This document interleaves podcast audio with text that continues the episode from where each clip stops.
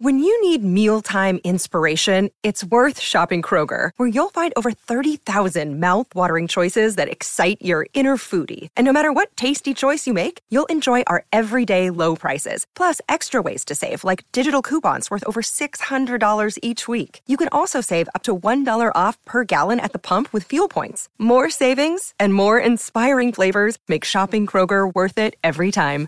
Kroger, fresh for everyone. Fuel restrictions apply.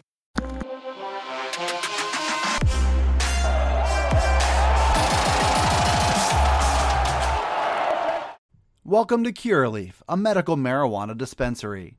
Whether you're a longtime patient or you're just getting acquainted with this incredible plant, Curaleaf of Pennsylvania is honored to guide you along your medical marijuana journey. Visit us soon at our new State College location. This is Dustin Hockensmith from Penn Live, and we're taking one final look back at Penn State's 17 7 win over Northwestern over the weekend. I keep coming back to the word underwhelming to describe it. And that starts on the offensive side of the ball, which is where we'll look at with some takeaways from this performance. First and foremost, the fumbles in this game. Turnovers in general, five turnovers all all all told, one interception from Sean Clifford, a couple other near interceptions for Sean Clifford, which we'll touch on in a moment. But this running back rotation of Nick Singleton, Kaytron Allen, and Keyvone Lee all lost fumbles in this game. Nick Singleton got the start. He put the ball on the turf on the very first offensive play, which set the stage for plenty more of those to come. Two fumbles in the first half for Nick Singleton, the freshman. Uh, Ke- uh, Ke- Keyvone Lee came in, took a hard hit right on the ball in the third quarter. He put the ball on the turf and lost it. And then Kaytron Allen, who sat out the first half for reasons that James Franklin did not disclose, got 21 carries in the second half alone was trying to do a bit too much, and he also lost a fumble in the fourth quarter. I think Northwestern deserves some credit for attacking the ball on these plays, but you didn't see a lot of adjustment from Penn State's running backs either. You didn't see a lot of running with two hands on the ball. You didn't see a lot of bracing for contact.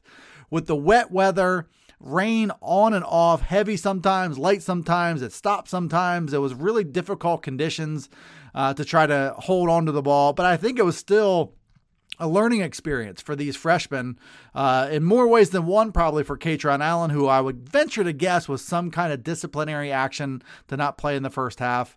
When the ball wasn't hitting the turf, I think the Penn State running backs looked pretty good and there was room to run. Nick Singleton looked good between the tackles. He and Kaytron Allen both got 21 carries, averaged uh, both of them averaged 4.1 yards per carry. Penn State ran for 250 plus yards in this game. Uh, but the fumbles were a problem. I feel like maybe the coaching staff didn't have them fully prepared for what that experience was going to be like. Maybe the, the, the freshmen were just doing freshman things. And then Keyvone Lee, of course, also uh, took a hard hit and dropped the ball as well. Northwestern is coached to do this. I think Pat Fitzgerald knows and understands that his his defense and his team is overmatched against Penn State. So we're surely going hunting for hard hits directly on the ball, whether that was fist, hand, head, uh, whatever it took, uh, Northwestern was trying to jar the ball loose, and they had a lot of success in doing so. Changed the entire complexion of this game. Penn State stomped Northwestern on the stat sheet and forced three turnovers on the other side, but those five giveaways were uncharacteristic, something to work on in the bye week, and definitely something for the freshmen to try to learn from as quickly as possible. You got to think that Michigan, who they play on October 15th following this week's bye, was looking at that film and, and licking their chops, thinking if we can put a helmet on the ball, there's a good chance we knock that thing loose. Northwestern did it four times, plus a Sean Clifford interception in this game. One of the only reasons that game even stayed close, but it was way too close for comfort 17 7. Penn State wins. Giveaways were a huge problem. Looking at the management of this game, um, 78 total offensive play calls in this one. 58 of them were rushing attempts to just 20 runs or 20 uh, passes for Sean Clifford. You got to think the weather influenced that. Uh, the Penn State coaching staff were keeping the ball on the ground, maybe sensed that they had a bit of an advantage there, didn't take any unnecessary risks, or at least they thought. Turns out every time a ball carrier touched the ball, it was it was a risky proposition for the Penn State offense. But they skewed greatly towards the run, maybe one of the most heavy run games that we've seen in the James Franklin era in this one the elements were clearly driving that. They were clearly an issue. Didn't want to mess around and throw your way into unnecessary mistakes in this one, uh, which, you know, on the surface was a smart play. But I do feel like that management of the game and the conservative play calling played right into what Northwestern hoped to get out of this game.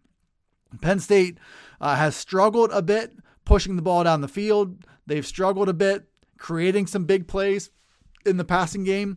But I think that's where Northwestern was vulnerable too. So the more Penn State ran, especially the more they fumbled, the more Pat Fitzgerald probably liked it because they were limiting how many big plays that they could create. So 58 runs to 20, 20 pass attempts was surprising. Uh, not as much so because of the elements, but it was just part of the Northwestern formula to win this game was to win the turnover battle and limit big plays. And I think the way that Penn State called the game, part by necessity, part by uh, approach, fed right into Northwestern's winning formula. It was just a good thing for them that the Penn State defense came to play and that the Northwestern offense is frankly very, very poor. Welcome to Curaleaf, a medical marijuana dispensary. Whether you're a longtime patient or you're just getting acquainted with this incredible plant, Curaleaf of Pennsylvania is honored to guide you along your medical marijuana journey. Have questions? Visit us at curaleaf.com or stop in to see us at any of our locations, including our new State College dispensary located at 1248 South Atherton Street. Let's talk medical marijuana and let our confidence become yours. Let's look at the performance of Sean Clifford in the 17 7 win over Northwestern. 10 out of 20. He threw for 140 yards, one touchdown, one interception. That for that interception was a slow developing play, rolling to his right, bad throw, uh, bad use of his eyes, didn't have his feet under him, just bad mechanics all around on that interception. He has been he was up and down in this game. He's been up and down for large portions of the season. Uh, but Sean Clifford wasn't asked to do too much in this game and still almost found a way to throw a couple other interceptions too. And I think what we've seen from him is that when he is throwing the ball in rhythm, whether that's his first read, second read, third read, whatever it is, if he's making a clean progression through his wide receivers and he doesn't have to get get moved from his spot. He doesn't have to roll to his right. He doesn't have to get jumpy feet in the pocket uh, or the tendency that he's shown at times to drift backwards and throw it off his back foot. When things set up cleanly, Sean Clifford is just fine. But I think you saw in this game when it goes off script and when he gets moved from his spot, when he's not climbing the pocket, when he's rolling backwards away from pressure, that's when he gets himself into a bit of trouble. He's frankly not athletic or strong armed enough to be able to make those types of throws certainly against the better defenses he's about to see on the schedule, starting with Michigan. So I think one of the most discouraging things coming out of this Northwestern game is the, you know, the updated realization that Sean Clifford is pretty much the same as he's ever been.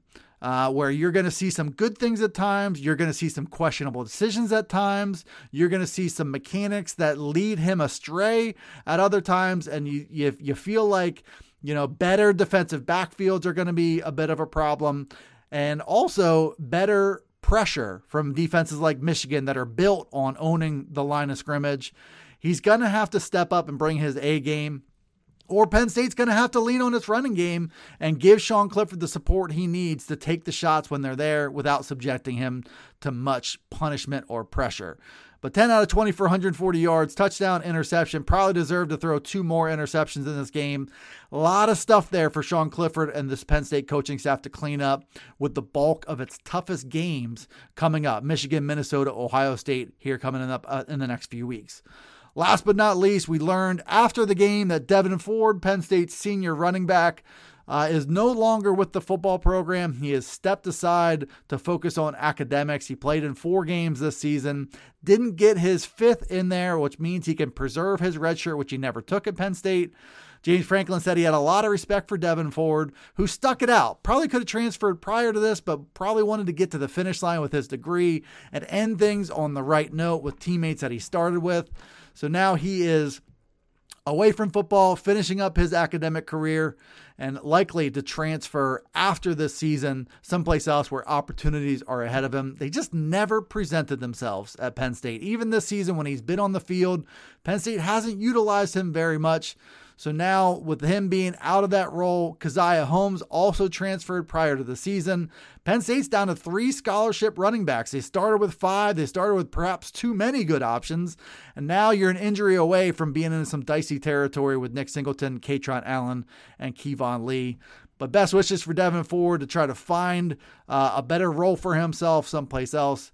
Uh, Penn State running backs got to kind of cross your fingers here that they can finish the season healthy spread the wealth around when it comes to backfield touches to try to preserve that health with Devyn Ford now off the team and likely to pursue a transfer someplace else. Thanks for tuning into this edition of the Blue White Breakdown. Be sure to follow along the daily Penn State podcast from Penn Live. Those can be found anywhere podcasts are. And everything else we do is available at pennlive.com slash Penn State football. We'll see you next time here on the Blue White Breakdown.